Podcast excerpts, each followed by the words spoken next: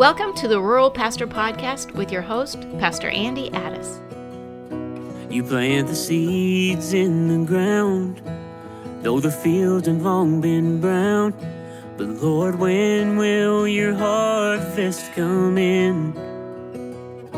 You're giving all you've got to give in the place where you've been sent. But will this labor make much difference in the end? Will no one ever know? Sometimes you feel so all alone. Like the prophet Jeremiah, you may be the one to go to the dying and the broken with a message of hope. To that church on the corner of that forgotten little town with a room of empty pews where his love can still be found. You may never know of all the seeds you sow, but it just takes one willing soul to make him known. Well, greetings in this holiday season to each and every one of you here at the Rural Pastor Podcast. What a pleasure it is to be with you and whatever you're doing. Speaking of whatever you're doing, we have interrupted the original gangster, Mark Clifton. I had no idea that he was going to be on a family trip, and yet he still said yes I thought it would be great for him to come back and share a little bit of a holiday greeting with us here for an episode of the Rural Pastor Podcast. So let me welcome once again to the Rural Pastor Podcast desk, Mark Clifton. How you doing, Mark? Oh, I'm doing great. It's great to be with you in this great and wonderful season. Hey, by the way, the guy singing that, man, we love that intro. You know that Billboard just came out with the top bluegrass albums in the nation for 2023, mm-hmm. and they are number 14 in the whole nation, that album. I mean, they beat out some amazingly well-known guys and gals in bluegrass and country music. So that is we amazing. Love Chosen Road, and they've done really well. And that song is actually on their latest album. You can buy their latest album online, download it, and man, it's there. So and from what Merry I've Christmas seen, to you, by the way, that would be a good Christmas gift, right? It really would be. So Chosen Road. Anyway. It would be a great Christmas gift. And from what I've seen, they're in Alaska right now, I believe, if I'm watching their social media right. So they're touring everywhere. And speaking of being on the road, you don't have the best audio quality, best we can do, because you're just giving us everything you got, because you are actually in Boston right now. I'm in Boston. I'm in the Bruins locker room. We're getting ready. I'm the chaplain tonight for the team, and so that's awesome. No, not really. Hey, I was going to go with it. I'm out on the street. I'm trying to pick up some tickets on the street, but my wife and I are here in Boston, and she loves the Bruins, and actually Richard Blackaby loves the Buffalo Sabres. Richard Blackaby's a lifelong Sabres fan, and I'm a Bruins fan, so. The Sabres are playing the Bruins tonight, and I'll give you an update tomorrow about the game. But no, we're here in Boston to see a game. That's all we're doing. Well, I'm glad. It's a game. What's the holiday like out on the East Coast out there? Is it festive? It is more than festive. It's beyond festive. It's an amazing. They're just lights and trees, and you know, Andy. It's beginning to look a lot like Christmas. Silver bells. That's right. Well, the sturdy kind that doesn't mind the snow. Oh, so you and I, we know those songs. We know those songs. We do. Okay. I am so thankful that you're willing to give us just a little time. And before we dive in, I want to do two things. There's an article I want to talk about. I want to take some pressure off the shoulders of some rural pastors in this season. But second of all, I've got a little 3-minute story we're going to play for you before we get done. Before we do all that, though, man, you guys are killing it. You are hosting the Revitalize and Replant podcast. I got a chance to be a guest on there a few weeks ago. You are chunking out so much content. Tell us about that experience and how people can connect, because I think it's one of the best resources out there for anybody who's doing church revitalization and replant work. Well, I it's second only to the Rural Pastor Podcast. I'll tell you what. So, no, it's every Tuesday and Thursday is a new episode, and then every other Friday is a special guest. So 10 episodes a month. You just go down and listen to any of them, all of them. There have been some really good stuff going on there. Mark Halleck does an exceptional job with us, and so does Dan Hurst, and we enjoy it. We have a good time. We basically do those live together. We all get together, all three of us, and Kyle runs the board. So we're all four in the same room doing those, and we really enjoy them. They're about 20, 25 minutes long. So, man, by all means, make yourself available at revitalizeandreplant.com. Wherever you get your podcast, you'll find them there. And it will absolutely be worth it. Now, speaking of Kyle, he's the guy who's kind of running the background, the tech side for you all. He actually released an article through Replant today on 3 tips for preaching during Advent. And I thought it was so phenomenal. I wanted to use this as a quick framework. He's got 3 things, and then I want to add 3 things to it. And hopefully this will be some help to all of you out there in rural America who are trying to do this this holiday thing. The first thing he said is, when it comes to preaching in the holiday season, keep it simple. This isn't the season to break out your deep theology or your new ambitions. This is a time to be simple, to do the traditional things, and understand that even if you have CEOs, don't call them out. Christmas, Easter onlys. This isn't the season to make them feel bad for missing in between. But everybody wants to come and sing Away in a Manger and hear about the Christ child in the coming into the world, and the angels that cried glory to God in the highest. So keep it simple. I think that's great advice, and not the time for pastors to say, I've got to have my best, most elaborate, and most detailed sermon ever. First of all, your thoughts on that, Mark, on just keeping preaching simple in the holidays. Well, yeah, once you've been preaching as long as I have, 40 plus years, you soon realize you don't have to come up with something brand new every Christmas, right? I mean, the Christmas story is good enough. And you can there are different texts you can come to, whether it's Isaiah or Luke or whatever, but the story's the same. And I agree with my brother Kyle, man, don't try to make it more complicated than it is, and be simple. And the story will be enough. The gospel of the incarnation of Christ, the birth of Christ, doesn't need your wisdom and your insight to make it even more exciting and more wonderful. It is on its own. So trust the text and let that happen. Yeah, it's 2023, which means people have been preaching the gospel, not even counting Old Testament stuff, but people have been preaching the gospel for more than 2,000 years. If you come up with something new, there's a good chance you're wrong. That's probably true. But sometimes we try to be creative. We think we got to be creative, so we talk about the manger and the straw and what the hay means and what the cows mean and all that kind of stuff. And just, stay away from those kinds of analogies and all of that. And just give the great story, man. Let the word of God never goes out and comes back void. It will impact lives. Don't overthink it. It's what my brother Kyle is thinking and talking about. And don't try to impress. Let the story do it. Amen. His second point was this: provide follow-up opportunities. And I think that we have lost a couple of things in modern preaching. We've lost application. We've lost a specific call. But then also what he's saying is this: when people come, even if they're not regulars, but especially during the holiday season, wouldn't it be great if you had some next steps, things for them to do at home, things for them to connect at a deeper level, things for them to grow? This is a great season, and a gift that you can give as a preaching pastor is a follow-up opportunity. And over the years, you've probably done some things, I've done some things, whether it's giving to a Christmas mission offering or being a part of an outreach that people's hearts are always bigger this time of year.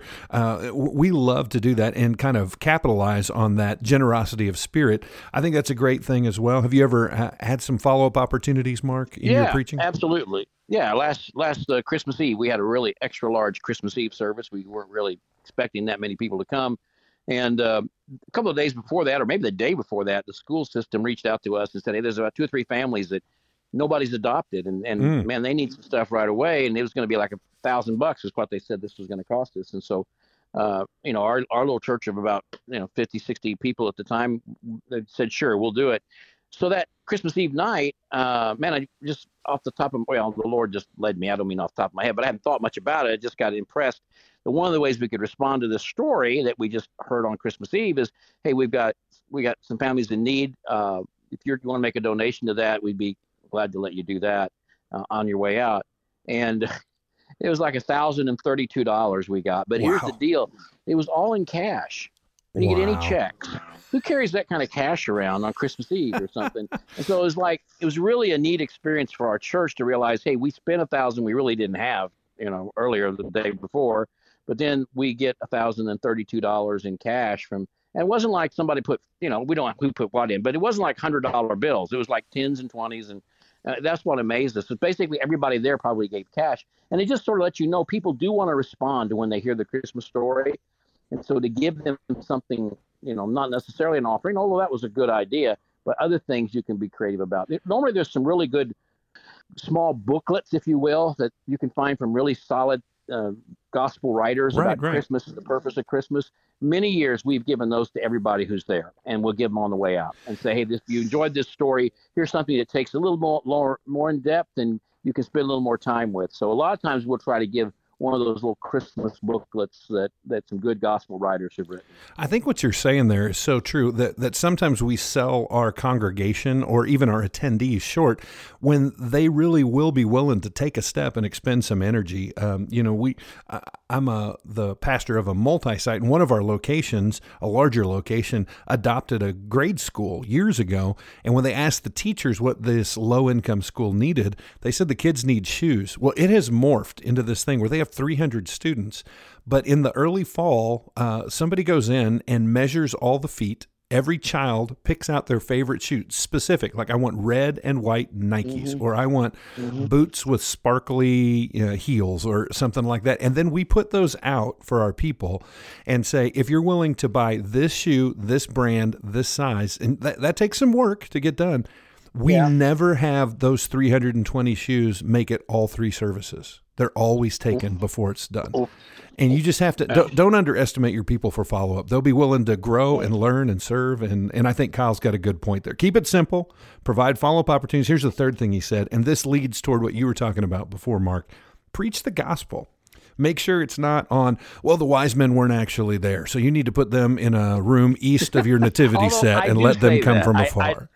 Yeah, but I do say that. I get hung up on that every year. So we do that. And the angels don't look like angels. I do. So you just people who listen to this podcast there, because I have done that in the past. Well, but we've all done it. We talk about the wise men weren't there. That, you know, was it a manger, a grotto? Was it a garage off the edge? Well, this really isn't the date. I agree. I agree with Kyle that when you focus on that, you're detracting from the story.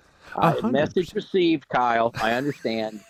He wanted to tell me that in person, but he was too shy since I'm his boss. So he wrote it in this article, but he wrote it specifically for me. I know that, Kyle. A message received. Hey, listen, okay. I lambasted the nativity 2 weeks ago with the wise men. And then last weekend, if you haven't checked it out, the written blog articles at Rural Pastor Podcast, I propose that we put a dragon in there, and it's out of Revelation. It's, you're missing something. There should be a dragon in the nativity. So yeah, these are things you shouldn't preach on. Isn't that right? No, just I agree. Preach on the gospel. Preach on the gospel. There you go. Now, those are the three things that Kyle said. Now, he gave you some positives, and I just by my nature want to offer three simple things as well as the don't do's, because I want to take pressure off your back. And the first thing is, don't add pressure to yourself. This, we call it Easter and Christmas, the Super Bowl, because more people show up. But the truth is, every weekend is a gospel opportunity, and every weekend you are faithful. It's not that you need to show up more on Christmas Eve. It's that you need to just expect that God can do what only God can do on these holidays like this. And don't add to the pressure by putting it on yourself and saying you've got to be in some kind of tip-top shape. I mean, we should have excellence, and we should do what we can do to make the gospel known, but we don't need to think that the Sunday before Christmas or the Sunday after Christmas is any less important. They are all huge gospel opportunities for us, and don't kill yourself for one Sunday. What do you think about that? Well, yeah, you overwork it, you overthink it, you don't trust the Holy Spirit, you don't let Him do it, and you feel like you've got to be at your very best and performing your very best. And again, you put way too much pressure on yourself. And when you do that, it shows. You don't look comfortable. You don't look at ease. You may not even look like you're glad to be there. You look more frightened than you normally do, more stressed than you normally do. You may not be as cordial as you normally are because you got all this stress on you, and you're just putting that on yourself. And so I would agree. Just enjoy the holiday. Enjoy Easter. Enjoy Christmas. And don't look at it as the Super Bowl. Frankly, you know, God can do something amazing on the second Sunday of August when nobody's there but a couple of people. So absolutely, just let him work all that out and don't put that kind of pressure. So just think about the pressure that you're putting on yourself. I like the way you're phrasing that. You want people to come to church and feel like it's a wonderful life and not like National Lampoon's holiday vacation, right? Right, exactly. You want them to feel how God is moving and not you trying to put it all together. Here's the second thing. Don't add to pressure on your own, but also don't play the one-up game. Don't think that your Christmas pageant has to have one more camel than the other guy's Christmas pageant, or that this year's candle lighting service needs to be outside and we also have to have glow sticks. The whole one-up game will absolutely kill you. Glow sticks. I want to get glow sticks. That's cool, because the other church in town doesn't have them. I'm glad you mentioned that. So I'm going to go to Amazon as soon as we're done with this, because I'm gonna one up the Methodists, man. We're gonna have glow sticks this year. And that's exactly what we don't do. Exactly cool. And we could get red and green glow sticks. That would be great. And you'd make the deacons happy because there's no wax drippings on the back of the pews. So that's true. That's true. No, I do think. Here's what I did this when I was at Warnell Road. There were all kinds of great Christmas pageants in our city. We would actually list the name and the address and the time of the great Christmas pageants that the big mega churches had, mm-hmm. and we just say, "Hey, go to that. We're not gonna redo this." That's fantastic. You just go to that. Well, we're gonna do some other. We'll do a very simple Christmas Eve service. We'll do the longest night service for the families of homicide victims, or something like that. But we can't. And so, but we don't need to, because take your lost friends and go to these great events across the city and these great churches, and we're not competing with them. Man, they got some good stuff, and go do that. So that's what we did. That took a lot of pressure off, because if you try to put on a Christmas musical or something, and you end up if you don't have the people and the bandwidth to do that, it first of all, it may not turn out real well. And secondly, you used a lot of energy and time and stress on people, and people kind of get upset about different things, and I just chill out and say, hey, go see First Baptist, man. They let them do all the time and energy and stress. We'll just go, watch their music and look at their animals. So that's cool. I love the kingdom mindedness of that. Just, it's all good, man. It's pointing towards Jesus. Let's take part in this. And I think one of the principles you and I talked about more than a year ago on this podcast was the principle that in rural ministry, excellence is really relative. So what they're doing to get on TV and the sheep and the goats and the pyrotechnics, you don't need to compete with that. If you have a couple kids in bathrobes and they are as cute as buttons and they are coming from afar to the manger scene. Let me tell you that in our context communicates the gospel. It values family, and it is more than enough for where we are. We don't have to play that one-up game, right? No, we really don't. And most of us in rural America, we're not impressed by sheep and goats anyway. We see them every day. So you got that right. It's just the city people that get all excited when somebody brings a goat into the building. So I don't think we do. This is a true thing. This happened last weekend. The announcement before our 11 o'clock service was, if somebody lost their chicken, it's in the east parking lot. There you go. Well, it happens. They don't want them to lose their egg production. That's really funny. Really funny. All right. I'm not kidding, man. That was a great moment to start the 11 o'clock service. Anyway, third thing, don't add to the pressure for yourself. Don't play the one-up game. And then you already said this. You foreshadowed it for us. Don't miss the holiday. Enjoy it. Whatever you have to do to scale back so that your kids and you and your wife and you can enjoy this time, because people will know if you're miserable. They will be able to see it if you are just stressed. And so just make it your point to say, you know what, we're going to enjoy some hot cocoa. We're going to watch some movies. We're going to enjoy this so that when we hit the pulpit this weekend, I am refreshed and renewed and enjoying the gospel story, the Christmas story. Don't miss the holiday, whatever you got to do. And I would say, look carefully at your schedules between Thanksgiving and Christmas, your church schedule, and anything you can take off the plate, That's good. Any meetings that you don't have to do till the first, give them December off. Don't necessarily, if you don't have to have the finance meeting or the deacons meeting or whatever, just maybe take that month off. And then also, if you're going to have a Wednesday night dinner for Thanksgiving, and then you're looking at, then if you do that the Wednesday night before Thanksgiving, well, then on Thanksgiving Day, all people got to cook and get ready for their house and get all that stuff, and then when you think about, well, we're going to do a Christmas program, we're going to do Christmas Eve, we're going to do Christmas Day, and then your folks have family gatherings, work gatherings. Be sensitive to that, and I would say in every sense, less is more, especially in a rural normative-sized church. and just do a couple of things and do them well and let your people know we want to give you plenty of bandwidth in December to enjoy your family, to enjoy one another, to think about the holiday and sometimes churches, they go caroling, they have they'll do a bonfire, they'll do Christmas Eve services, they've just did a Thanksgiving dinner. And boy, in about 3 or 4 week time period, we can just wear people out. Absolutely. And I think it's better to do one or two things really well than try to spread out and do 5 or 6 things, especially in a congregation of less than 100 people. Everybody's going to feel like they got to come to everything. Less is more means that the less things have more meaning to them as well. And so I think that's great advice.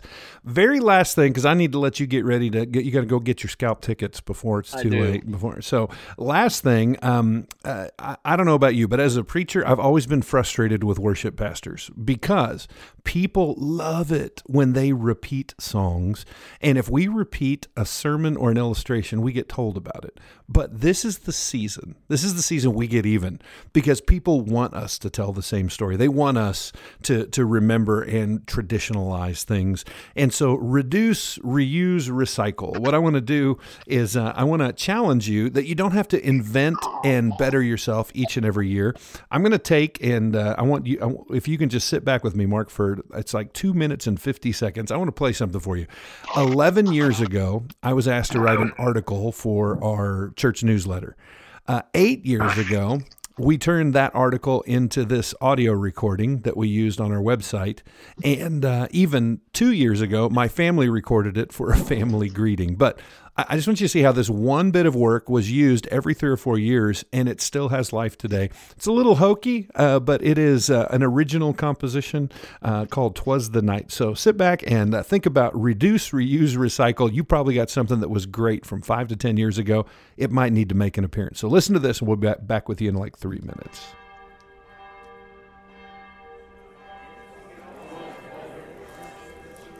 "'Twas the night before Christmas, and the service begun. The church was all decked out for holiday fun. Church members were nestled all snug in their pew, with wreaths and lights and poinsettias in view. The auditorium was warm to instill Christmas cheer, and singers were ready with carols near and dear. Then up at the front, with sermon notes handy, a Christmas message for sure from old Pastor Andy. The music was great and the message, okay, but everyone's thoughts were for the breaking of day, for morning would come with presents and joy, Mom getting clothes and Dad, of course, toys. When out on the parking lot there arose such a clatter, we sprang from our seats to see what's the matter. Running out through the foyer and down the long hall, we stood in the doorway to watch, one and all. A few feet away was a broken-down car, dented and scratched, an eyesore for sure. Then out stepped a man from his beat-up old caddy, and 3 youngsters inside, they each called him Daddy. The little old driver was lively and quick, worked fast on the engine, and gave it a kick. You might think he cursed if you did not listen close, but sitting on the bumper, a real prayer he spoke. For Tasha and Shelley and Lisa and I. God, we don't ask for much just to get by. We've nowhere to go, no presents to share, but we need this old car to get out of cold air. Their mother has left us, and I've made mistakes, but I love them so much it makes my heart ache. I can't give them a thing except a night on the road. There's no Christmas for them, just darkness and cold. So please hear me, God. I feel so alone. I don't have a future. I don't have a home. I just need for you to make my car start and maybe some help for the pain in my heart." He spoke not a word, but went straight to his work, rubbed dirt off his hands, shut the hood with a jerk, and laying a finger aside of his nose, he wiped off a tear, and down the street he drove. Quiet and shocked, we retreated inside, to our tinsel and greens and soft candlelight. And the words of a carol seemed to ring out just then, saying, "Peace on earth and joy to all men." We looked at each other with confusion of heart, our Christmas experience now saddened in part by a man and his girls on a cold Christmas night, with miles before them and no end in sight. Christmas should be about praise and thanksgiving, not how in the world can I make a living. But those near our churches will miss Christmas this year, unless we all tell them the reason for cheer. Out past the front door and beyond these 4 walls, the message must go with a very loud call. For those lost in sin, your Savior is near. We must show the world King Jesus is here, with words of love, acceptance, and grace, and a helping hand to finish the race. Loving the world with our words and our deeds, we prove Christmas love, by meeting their needs. Go, tell it on the mountain, over the hills, and everywhere. Go, tell it on the mountain that Jesus Christ is born. All right. That was very good. That was fun. Awesome. Well, what I'm saying is 11, 12 years ago, wrote that. Then it became an audio recording. Then we used it as a family thing. Then read it during a sermon. It's okay to use some things from the past. As a matter of fact, they draw up memories, and you don't have to continually create and use, but reduce, reuse, recycle, if we could use that for what we do this season, because you probably had some home runs in the past, if you want to call it that. Guess what? It's okay, because if you did that 3, 4, 5 years ago, good chance most people don't remember what you did. You can cut yourself some slack. Well, and if you continue to do it, it becomes part of their, it gets ingrained in their holiday mindset. That's good. So if you do bring much of the same message in much of the same way, it really does hit home. I'll give you an example. You know our friend out in Wamigo, Tony Makia. Oh, yeah. To know Tony is to know Tony. And so I was a member of his church for a number of years, and he'd always do Good Friday services. And when he did, he preached the same message. And Tony can preach a lot of messages. Guy's got a PhD. I mean, he's the real deal. He's brilliant. Yeah. Brilliant, right? But he would always preach the same message. It was, I am the light of the world. And it was about how Christ would stand there in the temple, the festival of lights, and all the lights would be on, all the candles would be lit, and the oil lamps would be lit, and all of Jerusalem could see the temple. And in the midst of that, Jesus said, I am the light of the world. He would go through all of that. Well, the thing is that because he did that year after year after year, it's very connected to me now. And I there was some benefit in him doing that same thing year after year on that same night, so that I began to connect those two things together. So I think repetition is something we don't need to be afraid of in times like this. I think it can be very helpful. Especially if you're intentional about saying, we do this each year, or this is a favorite of mine. I want to bring this back. Yes.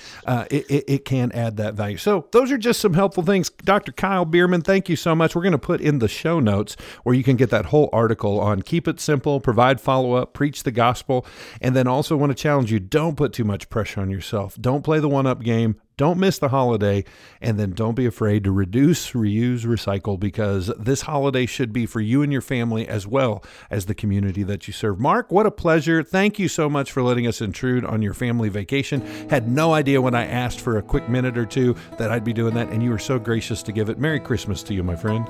Well, Merry Christmas to you, Andy. Take care. Many blessings, and as we get ready to close this one down, we'll just say thank you so much for the opportunity to be here, and we pray that you would have a great holiday season from everybody here at the Rural Pastor Podcast. Like the prophet Jeremiah, you may be the one to go to the dying and the broken with a message of hope. To that church on the corner of that forgotten little town with a room of empty pews where his love can still be found. You may never know of all the seeds you sow, but it just takes one willing soul to make it known. Thank you for joining us on the Rural Pastor Podcast. Special thanks to Chosen Road for our incredible theme music and to 180 Digital for their corporate sponsorship and making all the technical things possible. Rural Church Leader, we want to remind you that your work is important, that you are important, and that you are not alone. See you again soon for another edition of the Rural Pastor Podcast.